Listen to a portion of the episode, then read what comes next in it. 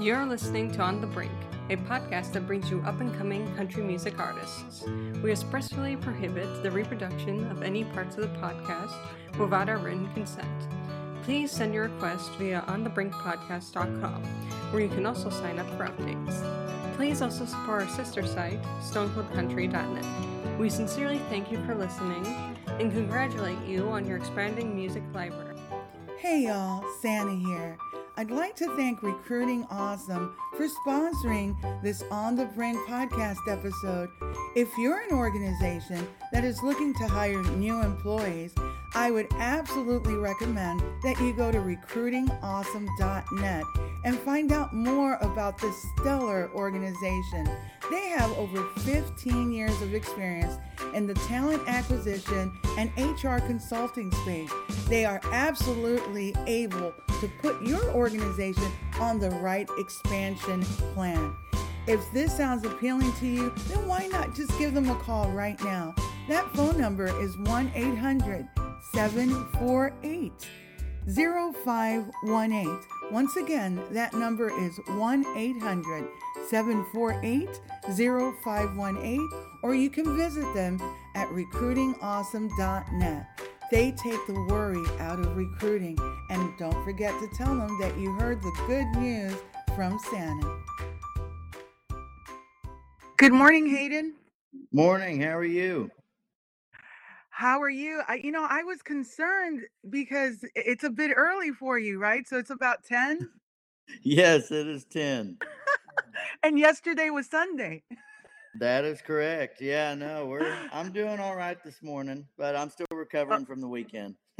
Yeah, that's what I thought. I almost had Ann, Anna Marie uh, reach back out to you and say, "Hey, uh, you know, let's see if he's available maybe on Thursday." But I, I'm glad to hear that you're doing great. So, hey, congrats! I just read that you were signed by Red Eleven. Is that correct? Yes, ma'am, that is correct. Thank you very much. So, tell me what that means for you, Hayden, moving forward with your career. Yeah, so basically, uh, they're just they represent me uh, booking wise, so they're now taking over all of my uh, booking for shows and uh, stuff like that. And um, basically, we had just kind of hit a, I guess, a plateau you'd call it, Yeah. um, kind of in my career where, um, you know, we were doing fine, but it was just there were certain venues that we've been trying to get into for two years that you know just won't give you the time of day unless you've got Right. um, through booking uh, agency, um, or there's just price points that we couldn't jump over. And anyway, so it was it was time to have a legit agency represent me, and uh, we've been talking to them for about a year, um, and finally everything worked out, and uh, so they should be able to help us take the next step. Well, it sounds very promising and congrats. You know, I know that has to be just such a big thrill for you to see all this hard work start to pay off.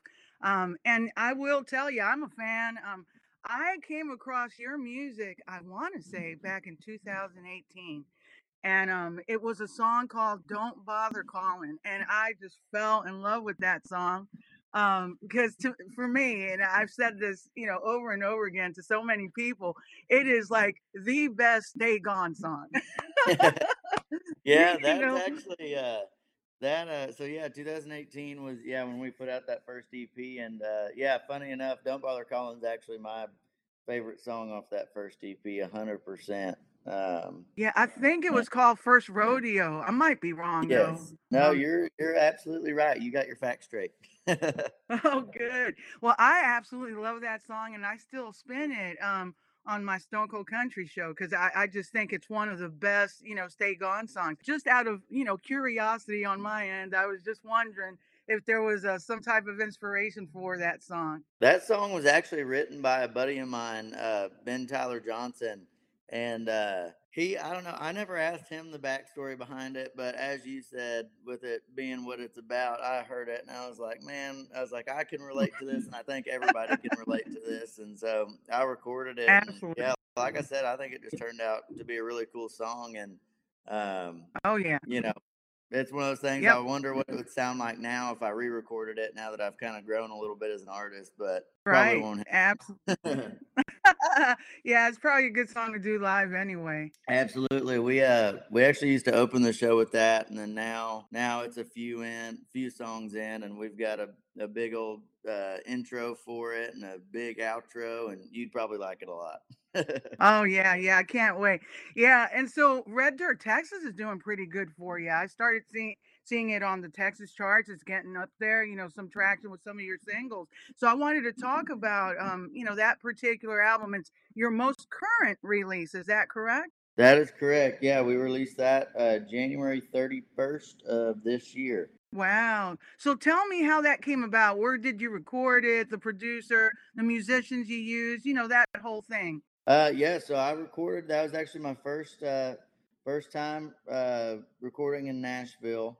Um, Wow. a, yeah, a few months before, I got linked up with my producer Trent Willmon, um, who obviously is a, a big name in the producer and songwriting world. So I'm super lucky to get have gotten to work with him. And anyways, a few months before we started recording the record, I went and took my very first trip to Nashville to uh, to write some songs with Trent. And we wrote. I think the first song we wrote was "Where You Come In." anyways, a few months go by and we we came up with ten songs. We wrote about five, and then we found about five outside songs, and uh, so we decided we were going to record. And uh, anyways, we recorded at we tracked the band at uh, Soundstage Studios, which is awesome. Uh, and then we did vocals at Omni Studios, and it was really cool because Trent was like, "Just trust me, I'm going to get you into some good studios." And walking through both of those studios, you could just see all the different plaques on the wall from all the huge names that have recorded there. So Oh God, yeah. so that was really cool. Um, and then yeah, in terms of the band uh, that played on the record, um, I can't even begin to describe uh, how much of an all-star band it was. Uh, I'll do my best. We had on drums, we had Brian Pruitt, who's played on all uh, Cody Johnson's last couple records, Luke Combs stuff. I think like Reba, Brooks and Dunn, all this stuff. Uh, Jenee Fleenor was on fiddle, and she just won last year. Oh yeah. uh, Yep, she won the female uh, musician of the year. Um, so she Mhm. did all. She plays for Blake Shelton, uh, but she did like all Jon Pardi's, like heartache medication, uh, all Cody stuff. So basically, the whole the whole band actually just played on Cody's latest record. Ain't nothing to it. So I had the same thing.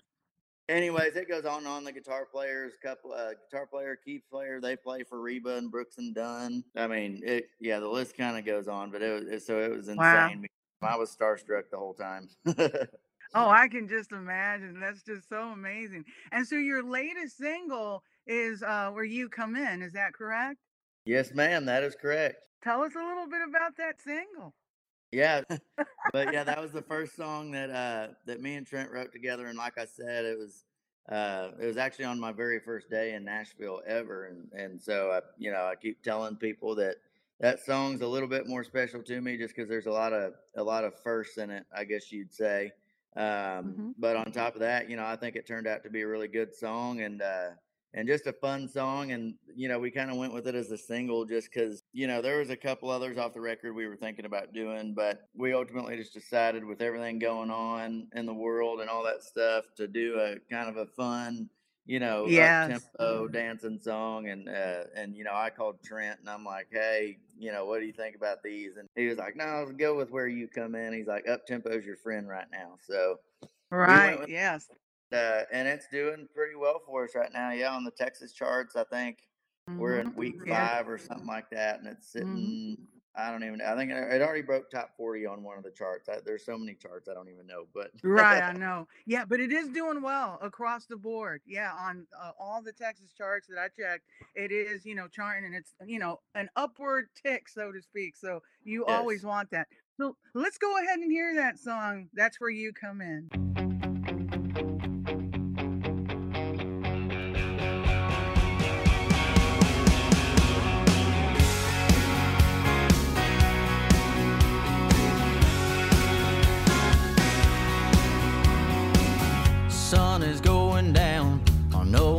Aggie Town. It's time to grab my lucky straw hat. Throw back one or five pre-game natty lights. Then go and meet the boys down at the tap. It's turning out to be the same old Saturday night again. That's where you come in.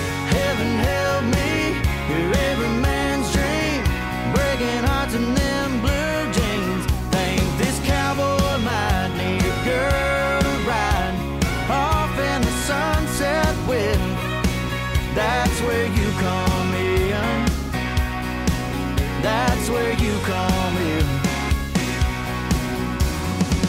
That look you threw my way hit like a hand grenade. And I know that this is my big chance. But you're way out of my league, and I got two left feet. But I'm about to ask for this dance. And everything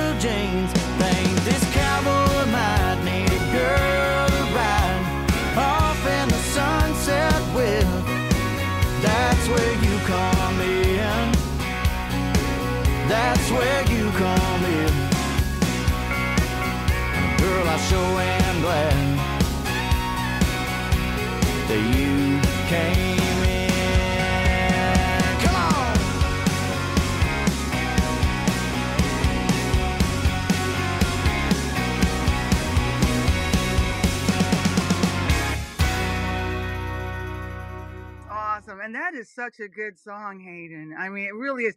Actually, um, I've listened to this album several times over, and there's just, you know, all the songs are really good. I mean, there's really not any fillers that I can point out, like, oh, you know, this song, and they just shove that in there. It, it really feels like you took your time to, you know, really write great songs and, you know, also get some other great songs from other songwriters and then you know kind of sit down and say you know this is you know how i want this album to sound like. Um is that you know the the thought of when you were putting together the album like i want everything to fit you know this is really important to me. I mean what was that process like? Yeah, um, kind of as you said, we just went through and um, we wrote a bunch of songs, and uh, you know, kind of going back to Trent, um, you know, he's just very, I guess, well connected in the songwriter world. So I got to write with um, numerous uh, really big name songwriters. Um, one of Kenny Chesney's main writers, um, all this stuff. Zac Brown's one of his main writers. I just, I got put in a really lucky place, and I, I, I got put in great rooms with people. Um, and then in terms of the outside songs, it's kind of just that same thing. Obviously, you know, Trent just knows all these Nashville songwriters and stuff. Um, and so he just he has a plethora of songs, you know, even just sitting on his phone right uh, or demos or whatever. And he, he would say, What do you think about this? What do you think about this? And he'd be playing me demos. Um, and then uh you know, so once we got the 10 that we thought we wanted and we just kind of got in the studio and, and, you know, Trent kind of knew the sound that I was going for. Um, and the, the band, like I said, had, had been around that music. So it wasn't new to them or that type of music, I guess. And, uh, sure so no problem for them. And I think we all just worked really well together. And yeah, you kind of said it, you know, after we got done recording, Trent came up to me and he's like, "Man, he's like, I, I, he goes, I don't say this all the time when I'm, you know, producing a record, but he's like, I really think we got ten great songs." Well, I was like, I've I think so. agree. So yeah, and you kind of touched on this in terms of your sound, you know, because you said that Trent knew what you were going for, you know, what kind of sound you were going for. So I actually wanted to kind of discuss that a little bit, like, because, you know, when I listen to your music, um, you know, to me, I'm a real stone cold traditional country music fan. Um, and when I listen to your music, I think you have the best Hayden of both worlds. Like you just you have just enough traditional country and just enough modern country because I don't know what else to call it, um, or ma- more mainstream country. It's like a real good blend. It's like the way things should be.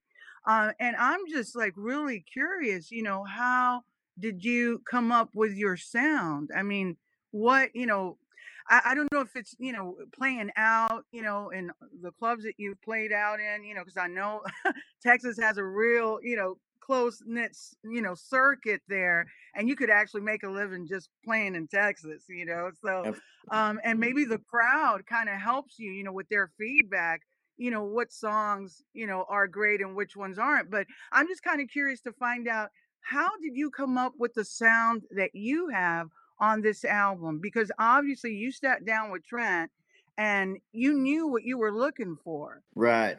Yeah, I guess kind of as you said, I don't have like a hundred percent straight answer to say like here's how we did it.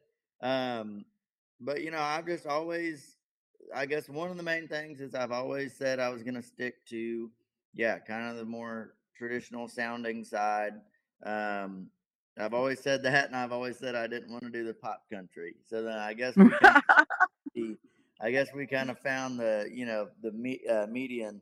Um, or whatever, met in the middle with it, I guess. And um, mm-hmm. and anyways, and I think that that first EP, you know, I, I wasn't working with Trent, but I, I, think we captured a little bit of it. But again, you know, we mm-hmm. recorded that six months in from me playing my first show, so I had no clue what I was doing. I, you know, whatever. And I, I think we got a good representation. But like I said, you know, fast forward two years to recording Red Dirt, Texas, and I'm sure you can tell the difference is you know, my voice, you know, has changed a little bit, vocal range, all that stuff.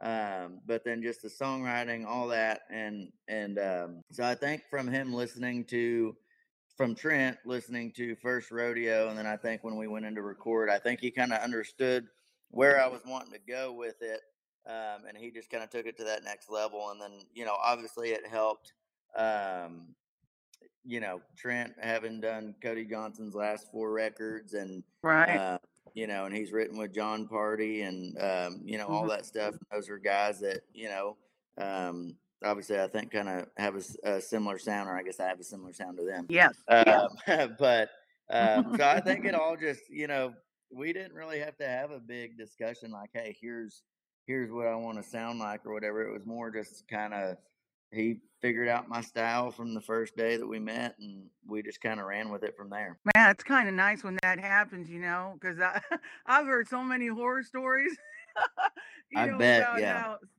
oh yeah oh yeah how it just doesn't match up and then you find out like you hear the record and then you're like something's off here and then you find out like a year or two years later you know you have a conversation or you see it in the press that they were going through some you know big things with that producer or right. with that label and they couldn't really put out the music that they wanted to uh, yep. so it's it's really a blessing um hayden when you're able to you know link up with someone who really gets what you're trying to do and there's that synergy there you know it just creates i think a better flow and better music because if you're if you're stressed out i don't yeah. think you're going to be able to put out the best music you can I mean, Absolutely. let's be honest so yeah, that that's awesome when that works out yeah i definitely scored a, a good one with with mr trent Right, awesome. So you kind of touched on a couple of people, and I have to agree with you. You you touched on Jon Pardi, who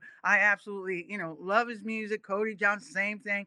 Um, and it's funny that you touched on these two people um, because I definitely hear, you know, a lot of, you know, like what they're doing, um, you know, in your music as well. Um, but you know, um, Jon Pardi and Cody Johnson are people that just, you know, come up in the past, you know, uh, you know, couple of years or so. Who would be your non-living musical hero? So I, I'm sure you, you know, Jon Pardi and Cody, and maybe George Strait. I mean, I'm sure those are all people that you say, man, you know, their music is just so great. Um, but do you have any non-living musical heroes that you look up to and say, wow, you know, if I would have been alive during this time, you know, I I would have definitely gone to see, you know, XYZ person. Yeah. Um, Yes, I do, and it's probably not what you're going to expect, but it's it's actually Elvis Presley. Uh, Oh, for some reason, ever since I was not a little little kid, but probably um, middle school or something like that. Uh, I don't know. I used to. I fell in love with Elvis's music, and even to this day, I still listen to it. And we even thought about putting an Elvis cut on the next record, um, but I think it got scratched. But we were talking about that and um, talking about covering a song at, at our live shows, and I don't know. There's just you know, and I watch his YouTube videos of him performing uh, every so often just for fun. And I've watched the whole uh, 68 comeback special like three times. I don't know. There's just something, you know, and obviously that's why, you know, Elvis was Elvis because he's good at what he does and entertains. But um, yeah, I don't know. There's just something about him. I, I just loved his music and I, you know, loved what he did. Um, so I always yeah, anytime anyone asks me if, if I could, if there's anyone I could go see in concert who, you know, I can't anymore, it would be Elvis for sure. Hey, I can certainly understand that. And you know, a lot of people don't realize, but Elvis was a country singer. I don't care that Yeah, he charted, you know, in rock, whatever. Um, he first charted on the country charts, and you know, I people don't want to understand that. Um, he also one of his first appearances was on the Grand Ole Opry. Yes, it's it, you know he did get booed off stage. Okay, you know, you know, well, it was a different time, Hayden. You know, it was a different time. right. Um, but he he started in in country music. He he was you know he was a good old boy from Mississippi. I mean, come on. Um, so a lot of people don't understand that. And no, I can. To me, Elvis was probably um you know one of the first uh country singers that really crossed over and had like just this Right. massive appeal. You know, um, that's the way I've always uh seen him and. Yeah, he would have been one I would have loved to gone to see as well. Um, can you imagine? He was really an amazing entertainer. Good God. Absolutely. Yeah, that's one of the things I love about him. And my aunt actually, um, she got to see him when she was an Elvis. She was one of the Elvis groupies, you know, like what you'd. Wow. And uh, she actually, yeah, she got to see him a couple times before he passed away when she was in high school, I think she said. And um, anyway, she said it was awesome. So she's told me that Yeah, story. I can. Yeah, yeah, I can just imagine. I can absolutely just imagine. And you know, you, you mentioned Elvis and Mac Davis just died, and he actually wrote um, a song that was considered the comeback song for Elvis. Elvis hadn't charted in I don't know how many years, and then Mac Davis wrote "In the Ghetto," and he Oh, yeah. actually wrote it for. Mm-hmm. Yes, sir. And he actually wrote it for uh, Sammy Davis Jr., I think. But Elvis heard it and he just ran with it. And that was really the song that put him back on the map. I know it's hard for you and I to think that Elvis was not on the map at some point in his Yeah. career. It's like, really? Um, but yeah, he, you know, like George Jones too, you know, had uh, like a lull in his career. And then this song in the ghetto, which Mac Davis wrote, put him back, you know, on the map. So, it, you know, it's kind of funny how things all tie in. Now, if you wanted to introduce someone um, to traditional country, and I, I know that you like, you know, wide variety of music. You know, I can definitely hear that, you know, in your music as well. Um, but I certainly hear, you know, that you have that very solid core there that you kind of build on. So when you think of traditional country music, um, if someone said, you know, I really want to get into, you know, more traditional sounding type music, um, what song would you pick and why?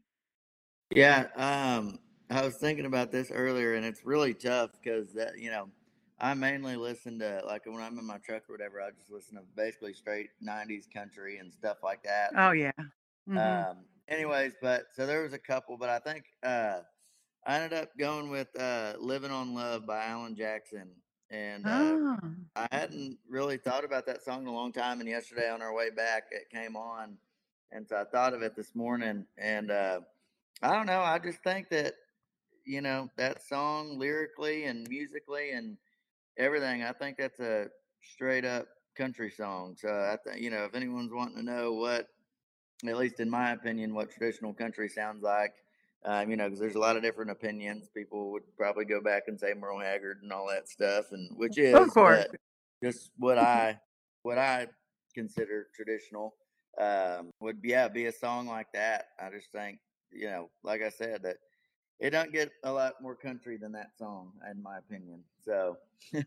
right, that's '90s country. Oh, I love '90s country. Are you kidding? That to me, that's that was one of the best eras um, in in country music. I mean, it just it seemed like more traditional type country music uh, was you know charting and charting high. I mean, you had. Right like uh, Randy Travis and absolutely, you know, he had you know just all these amazing people. And even though we uh, lost Keith Whitley in 1989, he was still charting in the 90s. Though a lot of people don't right. realize that.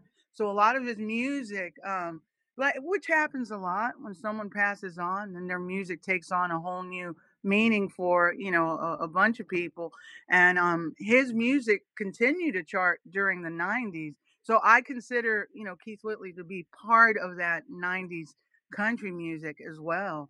So um I, I hear a lot of 90s country music in, in your music, Hayden, to be honest. You know, I hear a lot of it in there. Is that would you say that's a, a fair assessment? Absolutely, yeah. And that's that's kind of uh you know, one of the goals again, kind of going back to that sound thing is uh, you know, keeping that nineties vibe kind of, you know, deal going in my original music um, but at the same time putting that modern twist on it, which is exactly how you you know you described it earlier. Um, and I think we did a good job of that. I guess they're calling it uh, neo traditional is what they're calling it. So yeah, yeah, all that stuff, and so I'm fine with that because that's exactly what I want. Like I said, I just don't want to do that pop stuff, and I don't want to sound outdated. So I'll take I'll take the middle. Right, exactly. And that's why we started the series because um it's funny, there's like, you know, uh two very uh distinct groups. So one group that's like, you know, hey, you know, uh anything that was made after like Waylon is like not country music. Yeah. It's just really bizarre. I mean, and this is like uh, Hayden, I'm telling you, this is a very passionate group of people that Yeah. you can't tell them otherwise. you really can't. And then you have the other side that they're just, you know, they don't want anything with a fiddle or a steel guitar at all. It's just like, you know, get that away. So, and it's real funny because, um, you know, that other group, that other group that says, you know, there hasn't been any good country music since, you know, the 70s or something. It, you know, I'm convinced it's just they haven't heard Hayden Haddock. They haven't heard, you know, Jon Pardi's and, you know, Cody Johnson and George Strait's ladies out. And you know, I'm convinced of, and I'm convinced that they haven't heard of, you know, all the, uh, you know, young people that are coming out that are putting out this amazing music. And that's why we started this series, you know, this, you know, new traditionalist series. And basically we're highlighting six, you know, um, country stars like you that we really feel that you are the future of country music that are 25 and under. Good, Right. just to give people kind of a sneak peek into, hey, this is the future of you know traditional country music and it's alive and well because when you have someone we have an interview with someone who's 16 years of age Right. okay who who's putting out yeah jake uh who's putting out really good country music just you know just like you um and i know you're not that You know, i think you're i think you're 21 if i'm not I'm mistaken is that 21. correct Yes, ma'am. That is correct. you're 21 oh golly 21 that means that you can participate fully That is absolutely true. so uh, this i'm just kind of curious and you know you don't have to answer if you don't want to what did you do just the pg version when you turned 21 What did I do? Uh, what did I do? Well, I think my birthday was on like a Wednesday, so I live here in College Station. So our our kind of strip of bars here, it's called Northgate, and uh, so we just went out to Northgate and we uh, we partied a little bit, and uh, but we kept it in line. No one no one got arrested or anything, so we're good. oh that that wasn't a good 21 birthday and no one got arrested are you kidding you mean you didn't wake up in a strange place my or dad. anything Yeah, I had a long talk with my dad saying you better not get in trouble. Well, I think when you're 21, it's kind of, you know, uh, you kind of anticipate that something is going to happen, you know, because it's the the real first time that you get to do all these things that you know you weren't able to do, you know, not legally anyway. So Yeah, I was gonna say, be know, careful what you say. right, right, right, not legally. So what was do you remember the first drink you had when you turned 21? Like what was the drink that you had or you know your beverage of choice when you turned 21 on that day? I'm just curious. Um, I think we actually went and got margaritas first at a place called Chimy's.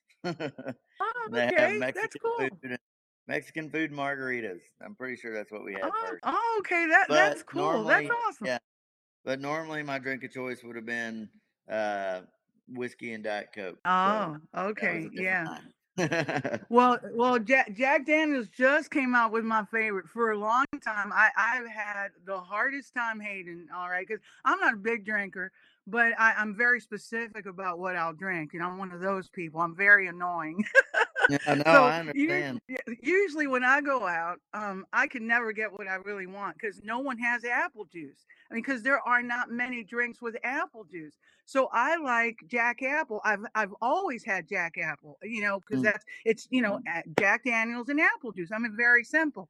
But you, the thing, Hayden, is that how many drinks can you name that have apple juice in them? I don't drink fancy enough drinks to even know, so zero. well, that's the whole thing. So most drinks don't require apple juice. So consequently, most of the places will not have apple juice. And so, you know, it's like, oh my gosh. But you know, finally, finally Jack Daniels, you know, got a clue and now they have an official thing called Jack Apple. So Right. it's it's already put together and I'm like, holy hell, this is great, you know? yeah, Yeah. so that might might eliminate my issue, but um, you know that's fun. That's fun. Margaritas are always a lot of fun. Well, like I told you before, Hayden, um, you know I've enjoyed your music since 2018, and you know I had my favorite on your first EP, and then this full album. I also have a favorite, and I hope you don't mind if I take the liberty of playing my favorite song on Red Dirt, Texas. Absolutely, you can go for it. All right. So my favorite song on and again, let me preface, as I stated before, there are no fillers on this album, y'all. Every song on this album is just top notch and they're all good songs. But, you know, you always have one song that you really gravitate towards. And the song that I really love is One by One. So let's hear that right now.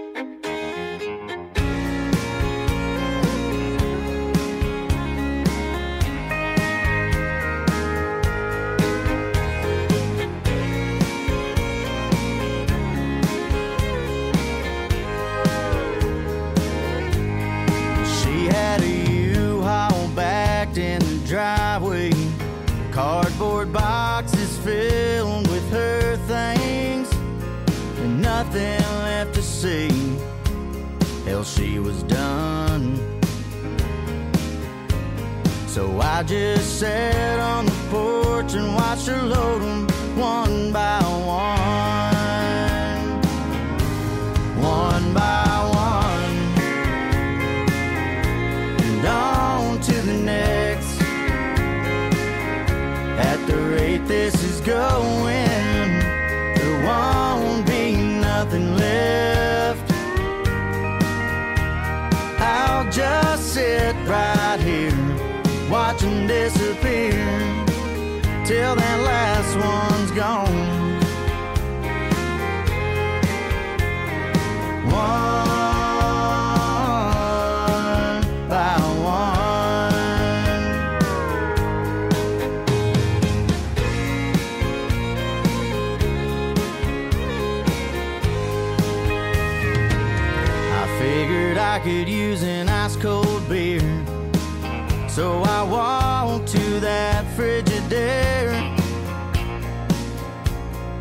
standing there, I didn't even care that she was gone. I just popped them tops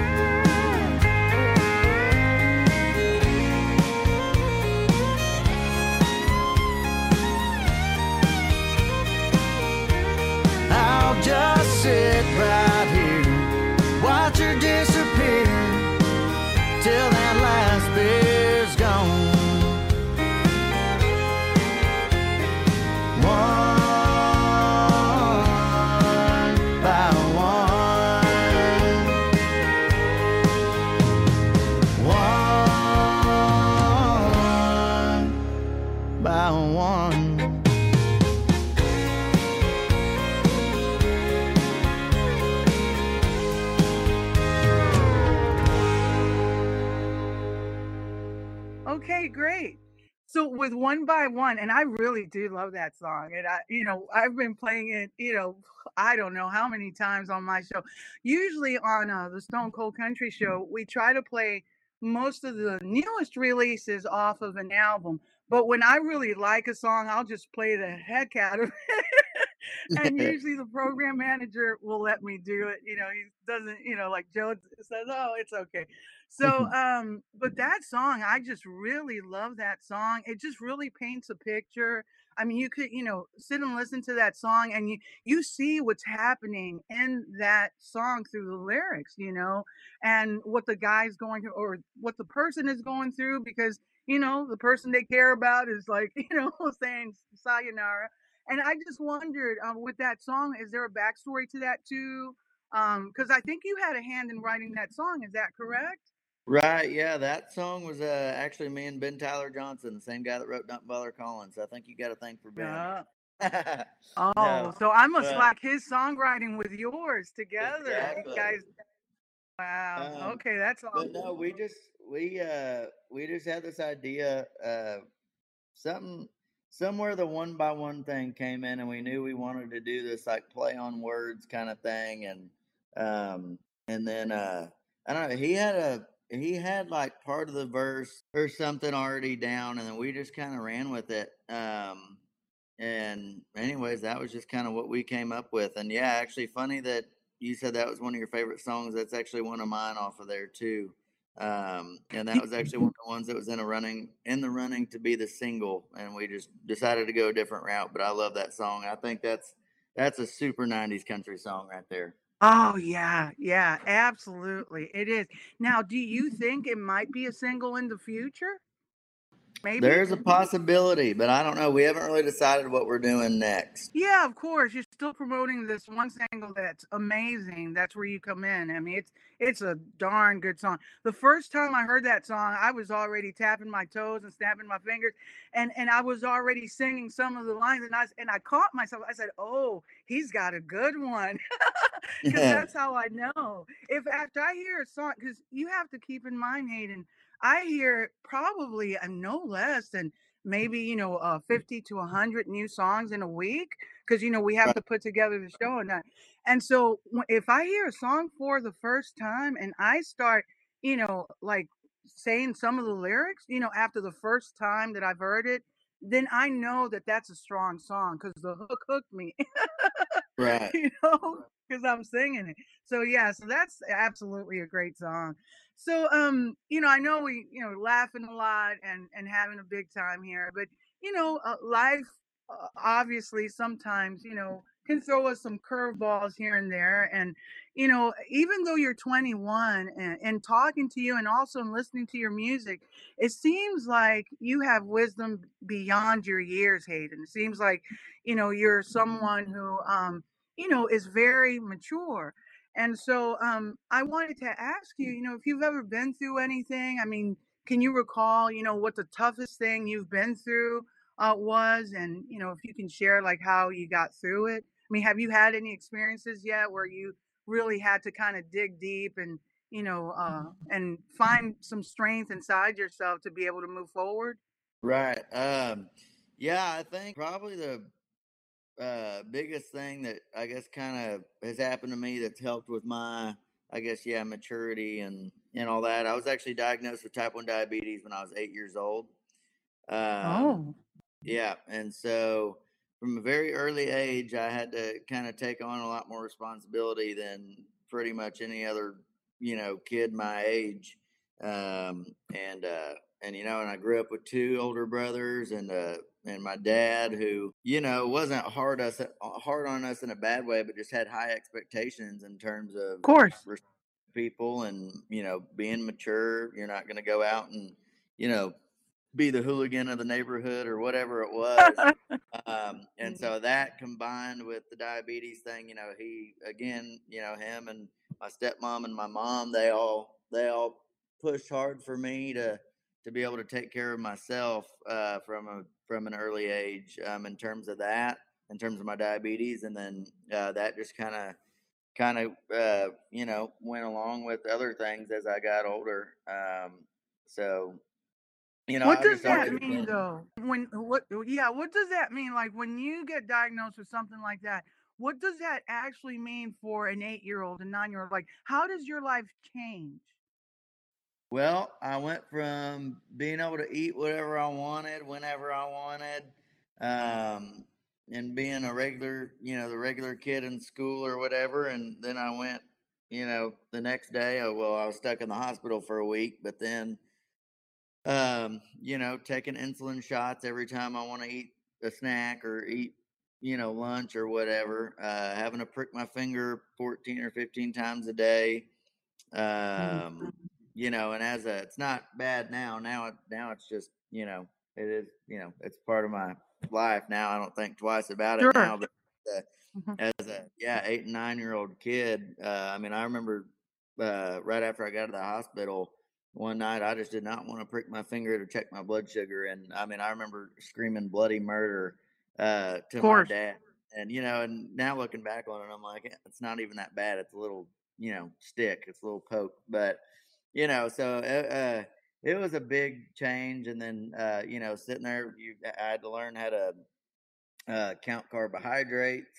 Um, I used to have to learn how to calculate how much insulin to give myself, and luckily now I'm on an insulin pump and all this stuff. Technology is great, so uh, it's a little bit easier now. Um, but yeah, you know, and and like I said, that's I'm going on 13 years of having that, and um, and I've never had a serious problem, and I've heard.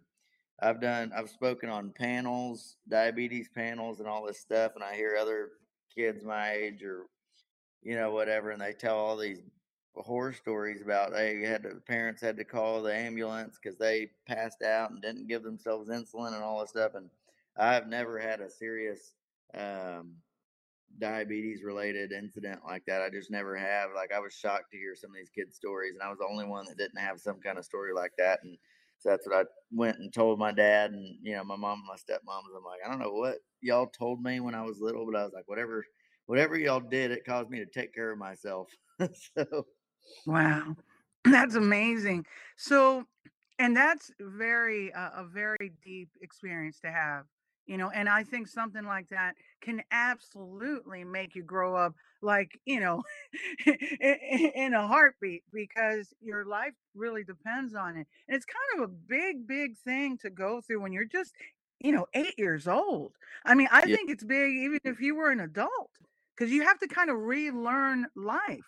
You know, because you know, eating is not something a lot of people really think about, Hayden. They're, you know, no, grab whatever they want and you know what I mean? So you had to really just like be more aware, you know, of what you're doing, like more purposeful. Um, so my my question to you is, you know, there might be someone listening right now, Hayden, that might be going through a tough challenge. You know, it could be, you know, a diagnosis of something. It could be, you know, something else, some life altering experience. Um, at the end of the day, what is the best advice that you would be able to provide to someone who might be going through something tough? You know, what what do you think would be helpful for someone who might be going through a life altering experience right now? Right. Um, I think it's it's something I'm sure everyone's heard before, but you know, thinking back on it, it's really just what you got to do, and that's just keep your head up, push forward, and one, don't let anybody tell you that you can't do something, and two, there's nothing out there that's going on that can stop you from doing what you want, and um, so just whatever it is that you're going through, you know, uh, do what you need to do to get through it and push forward and uh, and you know follow your dreams, get on with your life, and and everything will will work out in the end. Great, that's perfect advice. Absolutely.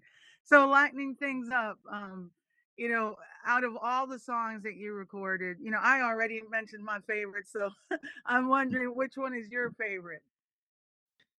I was thinking about that, and see, I've you know I've been asked that question so many times, and I I think I change my answer every time, um, and it's because it's really hard to pick for me. Um, but uh, lately, I can tell you it's been honky tonk on off there, Uh-huh. um, and Mm. especially you know I kind of judge what my favorite is off what we do live or whatever, and uh, Of course. anyways, but that that song is just that song always is so fun to play live and everyone gets into it and um, but then you know even on the record i think it's super fun and you know we put that crowd noise in there on the record and i think it's just that's, that's super fun and and you know kind of goofy you know party drink Mhm. whatever so uh i think right now that's probably my favorite All right, let's hear that song right now. Honky Tonk on.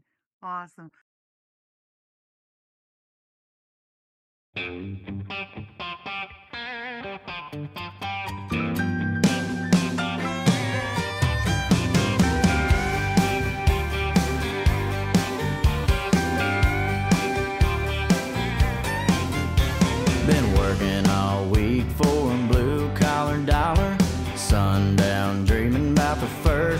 First big swallow of that ice cold bottle of beer.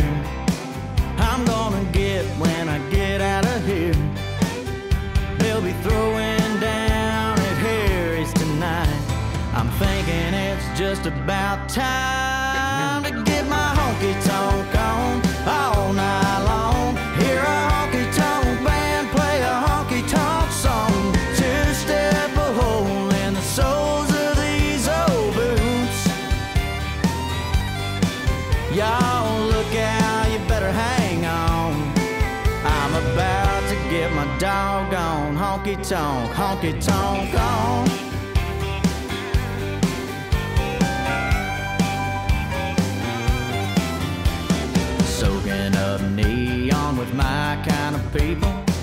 Sucking down suds like a truck does diesel. Ain't nothing like it in the world.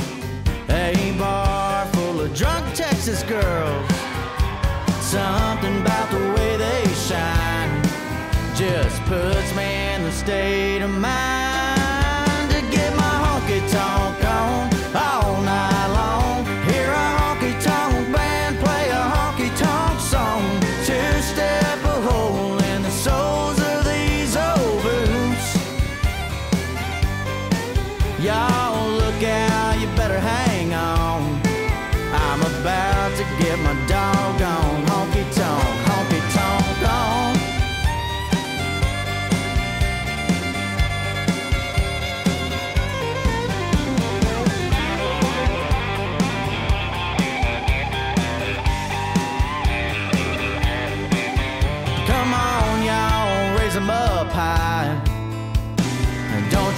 it's just about time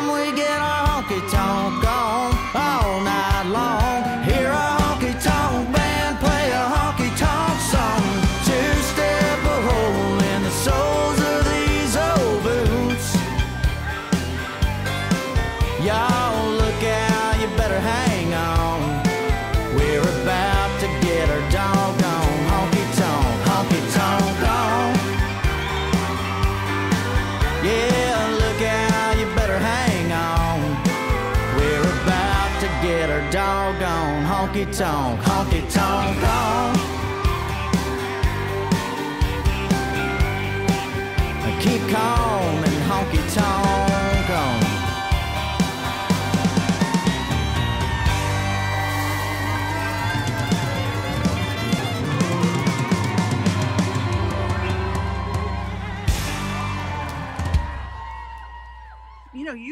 lot of clubs and and stuff and i i saw you had you know a big show um over the week i think it was over the weekend at southerns is that correct yes it was over Yeah. the weekend right Yes, Mhm. ma'am. that's all right so i was wondering what's the craziest thing you've ever seen at a bar you don't have to mention the bar of course Oh man. Um, I don't know. I saw someone get basically knocked out while we were on stage.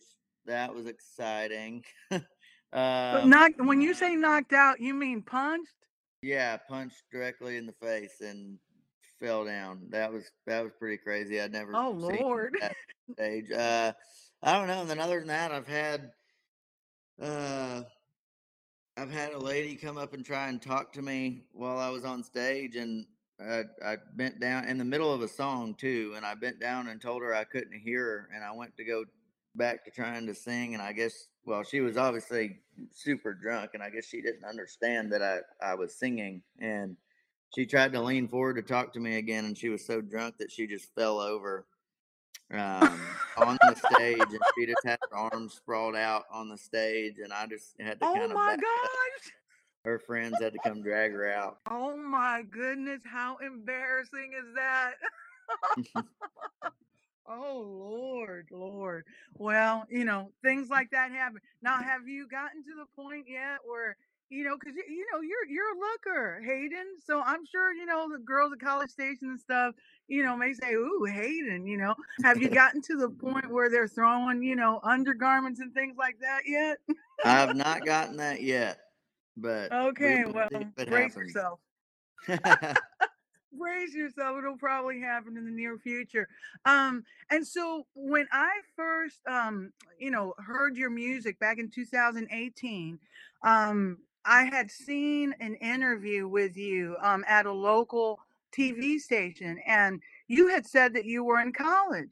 And you know i'm thinking it's 2020 um and college station obviously you know so i was wondering if you were still attending school or did you graduate or what's going on no, I'm actually still in school. I'm a junior uh, here at Texas A&M, and um, Yeah. working on getting my degree. And yeah, I had to slow down classes a little bit over the past couple of years just because of the whole music stuff. But no, I've been in school the whole time, and and I'm working on Wow. as quick as I can. Oh my gosh, I'm so proud of you, Hayden. I'm Thank not kidding. Good Lord. That's so tough. You must have some type of brutal work ethic. Lord. yeah, I don't know what you want to call it, but yes, it, it gets busy and it and uh, sends the the anxiety and stress through the roof sometimes. I'm sure yeah.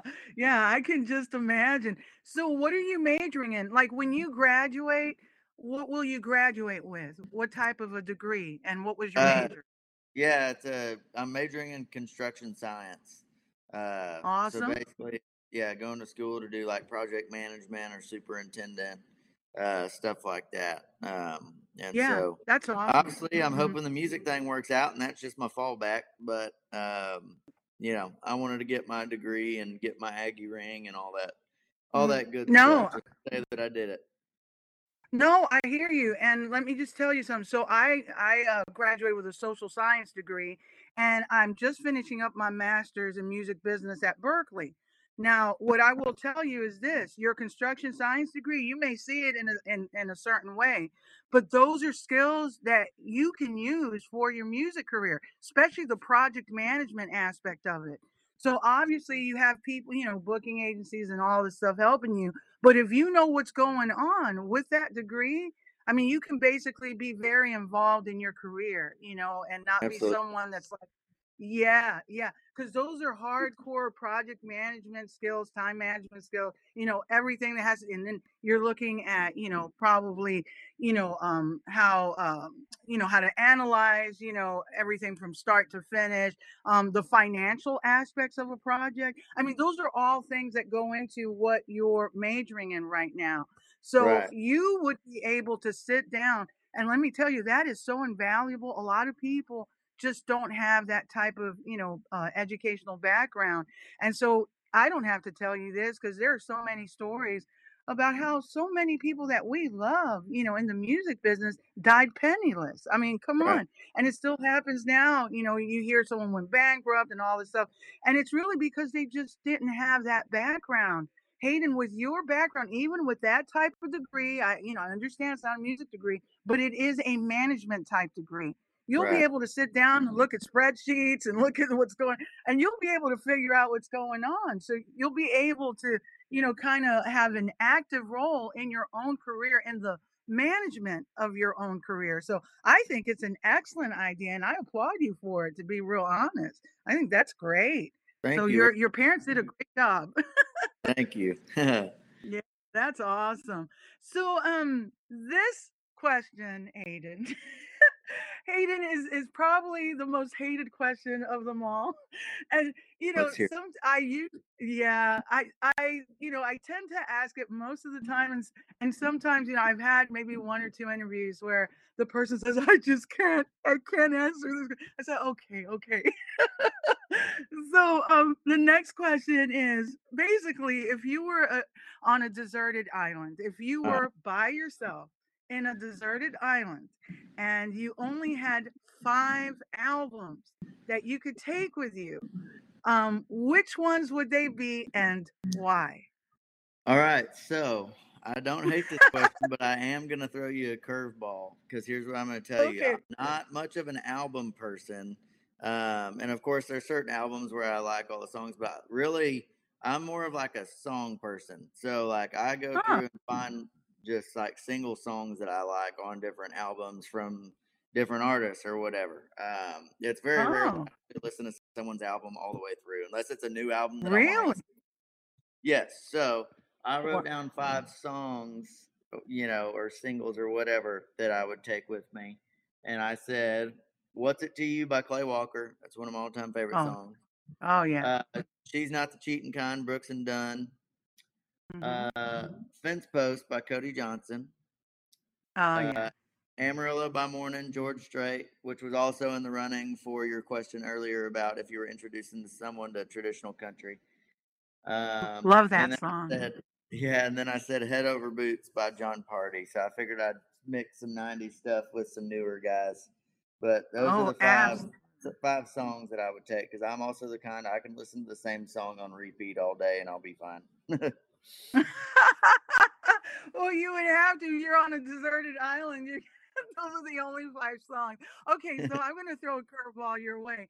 So, out of those five songs, um, I'm guessing you must have some of those albums. Is there one album that really kind of rises to the top for you, where you know you've listened to it over and over again, and you just really keep going back to that one album? Man, I would have to say, probably honestly, uh, that Cody Johnson record, the really all of his, but I love the the newest one, Ain't Nothing to It. Um, I've Oh listened to that record top to bottom. I mean, I can't even tell you how many times. Um, or honestly, uh, Jon Pardi's uh, not heartache medication. I like most of the songs off there, but uh, California Sunrise. I love that record. Um, Um, so I don't know. There's a few of them, a few of those records that I like all the songs on there. But like I said, yeah, most of the time I just like if I'm in my truck, I always like single out songs or I put it on a shuffle playlist or something like that. All right, awesome. Those are all good. Yeah, and I agree with you on that, Cody Johnson. Oh, good Lord. It's just so good, you know. Um, and I know y'all have had the privilege of having Cody Johnson, you know, for as long as he's been out there. For the rest of the world, you know, we just, you know, come to find out, you know, just the past couple of years who Cody Johnson is because I've noticed um, that about Texas. Texas has some of the best music. I mean, good lord. Um, if I lived in Texas, I just I don't know. I think I would go broke because um, it it seems like every weekend there are several shows you can go to. You know, Oh, no and doubt. they're all they're all artists that you want to hear. You know, and so um, I know that a lot of times you can be real big in Texas but then in other places of the US, you know, people aren't, you know, real familiar with you, you know, until you start playing other places. Since you have a new agency, are you going to start playing in other areas more now or is the I know the focus is I'm pretty sure always going to be Texas cuz Texas is just an awesome place to play and you can really, you know, make a living playing, you know, in Texas without going anywhere else. But Right. um, so I'm just wondering, um, are you now going to start looking at maybe playing outside of Texas a little bit more, or um, you're not sure what you know what's going to happen moving forward? Right. Um, no, that was actually one of the very first things that uh, I discussed with my agent, uh, Jeff from Red 11. Um, is, uh, yeah, as you said, you know, obviously it's, you know, main focus right now is to get around Texas and, and, and gain our markets here. Um, but no, he's already said that he wants to get us um, through all the southern states and then up the uh, up the west coast with somebody. So obviously we'll be doing support act uh, for probably a bit, you know, Randall or Josh Ward or hmm something like that. Um, but no, we are absolutely our goal uh, starting probably early 21 will be to start making our way uh, kind of up and out. Yeah, no, absolutely. And I'm sure this COVID-19 thing, you know, hasn't helped anyone. But it seems like Texas um, is opening up, or, you know, how are things out there? Because I do see a lot of activity in the last couple of weeks, Hayden. Is that correct? Are you are y'all at full? I I mean, are are they already at full capacity in terms of 100%? Or wh- what's it like out there when you're playing right now? Right. No, uh, they're not back at 100%, and I think they're at 75%, I want to say. But yeah, I think they're at 75%. And, um, anyways, we, yeah, we started playing our first, or we did our first full band show back about six weeks ago, actually, with Randall King. And, uh, and we've played every weekend since then. And uh, anyways, it's it's definitely a different world now in terms of live music and crowds and stuff. Obviously, um, and we're doing everything safely and obviously abiding by the rules and all that stuff. Just got to say that, you know, because we are. Of course. so no one gets mad. But um, no, but but there's certain places where you can tell. Well, one, if it's a smaller place, you can tell. You know, there's a lot less people in there than normal. Um, and you can tell there's there's certain places that just take take everything more seriously than than other places, and obviously same Mhm. with you know people right now.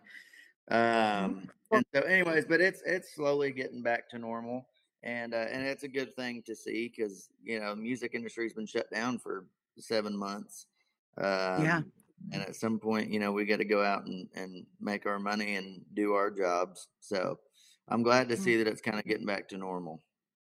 Right, right. So, um, these uh drive up or drive in concerts, what what do you think about those? Have you done any? I've not done any of those. Um, and I think it's a good idea. Uh, again, like I said, now that things are kind of going back to normal, I don't see a lot of people probably going to those unless it's some big artist, I guess. But um, Right. but hmm I think they were a good idea when everything was was really uh, bad. Um, Right. but I don't know. I like I said, I haven't done one, but I feel like it would be really hard as as an artist to get up there and try and entertain and do all that looking at the headlights of a bunch of cars. I don't know.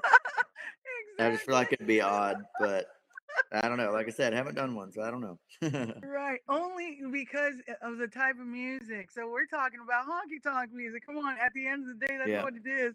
And people, you know, uh, we go out and we want to dance to it and have a big time with our friends and family. And so it's kind of hard to do, you know, when you're in a car, or even I've seen some where you can get out of the car and you can kind of do Right. something right outside of your car, but it's not the same thing, you know. Right. So, but I agree with you though. I think it was a great idea to kind of you know tie everyone over um, you know, so you still have the benefit of, you know, live music. It's just that the full experience wouldn't be there. But if if that's the only thing you can do, I mean, heck, you know, I mean, you know, you Right. do what you can, right? do what Yeah. you can with what you have while you can, and that's what it comes down to. So, um, you know, there are a lot of people that um are just discovering your music, Hayden. Um, every time we've played you, we've gotten a lot of positive feedback, and you know that's why we reached out to you. Um, but I am curious to um, what would you like for the fans to know about you, especially the new fans, especially someone might be listening and saying, "Golly, I really like Hayden's music," and now that I've heard the interview, he sounds like a solid, you know, young man who has his head on you know, straight, and I think he's gonna, you know, go to places. So, what would you like uh, your new fans to know about you? Is there a message or something that you'd like to share that um, maybe you haven't shared before?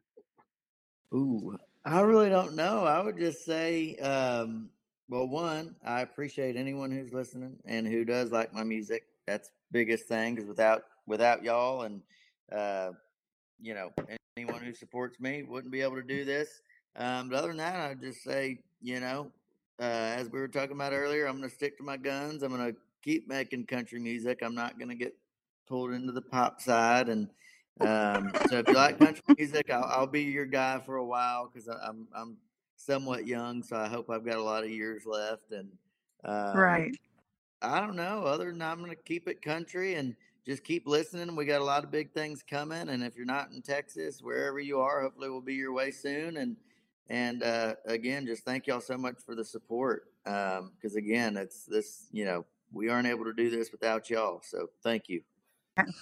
Now, how can fans connect with you, Hayden? Like, what's your Facebook, Twitter, Instagram, and website? Like, what are the handles and the web address? Right. So yeah, we got Facebook, Twitter, uh, Instagram, YouTube. Those are all Hayden Haddock Music. Um, actually, I think my Twitter's Hayden underscore Haddock, but you'll find it. Just type in Hayden Haddock, and then uh, the easiest thing to do is just go to my website, which is haydenhaddock.com, and that will have links to all my social media, links to Spotify, Apple Music, uh, all that good stuff, links to our merchandise, links to tour dates. Uh, so that's probably the easiest route is just haydenhaddock.com. All right, awesome. Now, we usually like to close out with an acoustic song. Do you have your guitar close by? I do. All right. Well, what are you going to strum for us today? Well, um, I figured if I can get this thing set up right, that looks fine. Yeah, no Uh, problem. was, No, I this isn't live, which is awesome. No, you know, I, I I tell you when um I do live, I used to do a lot of live interviews, and oh my gosh, Yeah.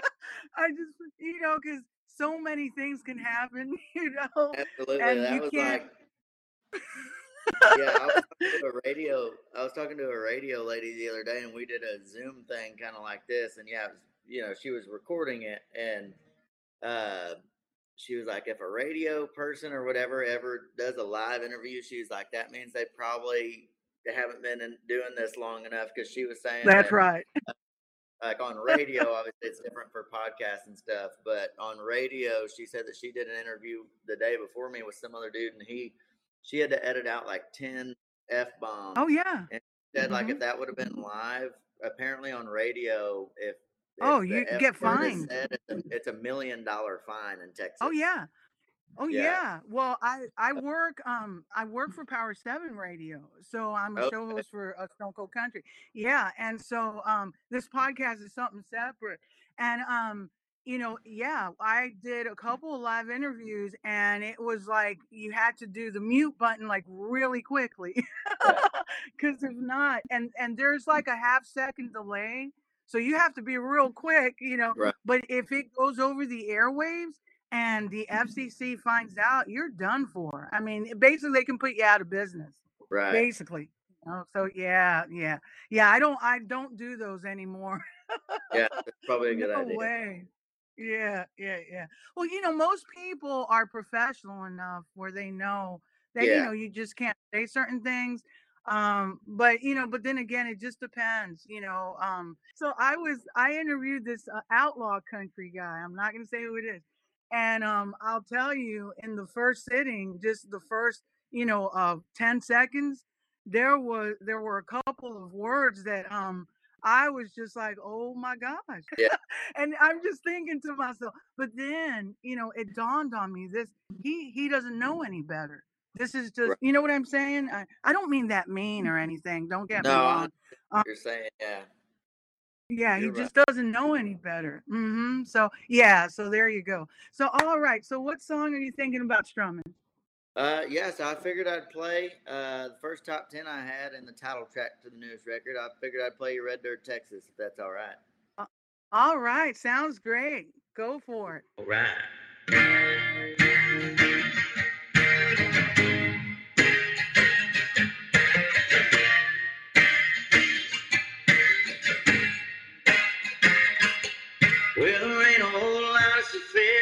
Sophistication. There's a Whataburger and a gas station. Smell the smoke and a bare bone barbecue.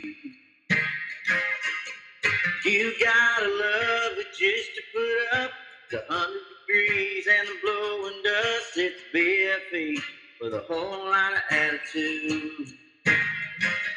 That's just red dirt, Texas. Blake and you messed it. Flat broken, way too proud. Living paycheck to paycheck. Raising hell and long necks. Someday they'll put me in the ground. Of that red dirt, Texas town.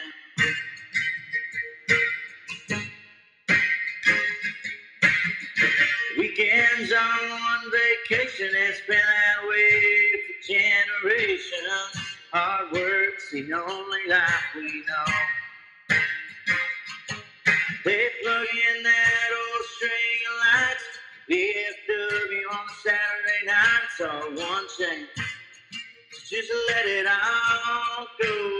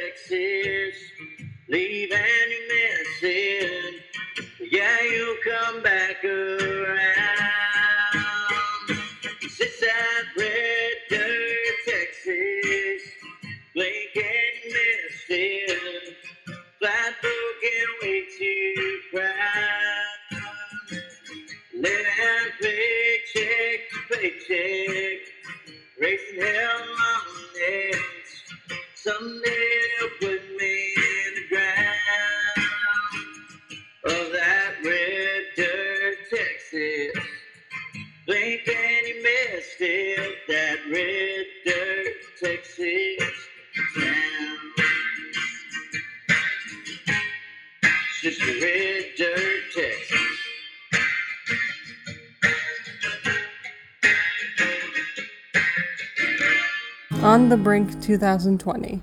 All rights reserved.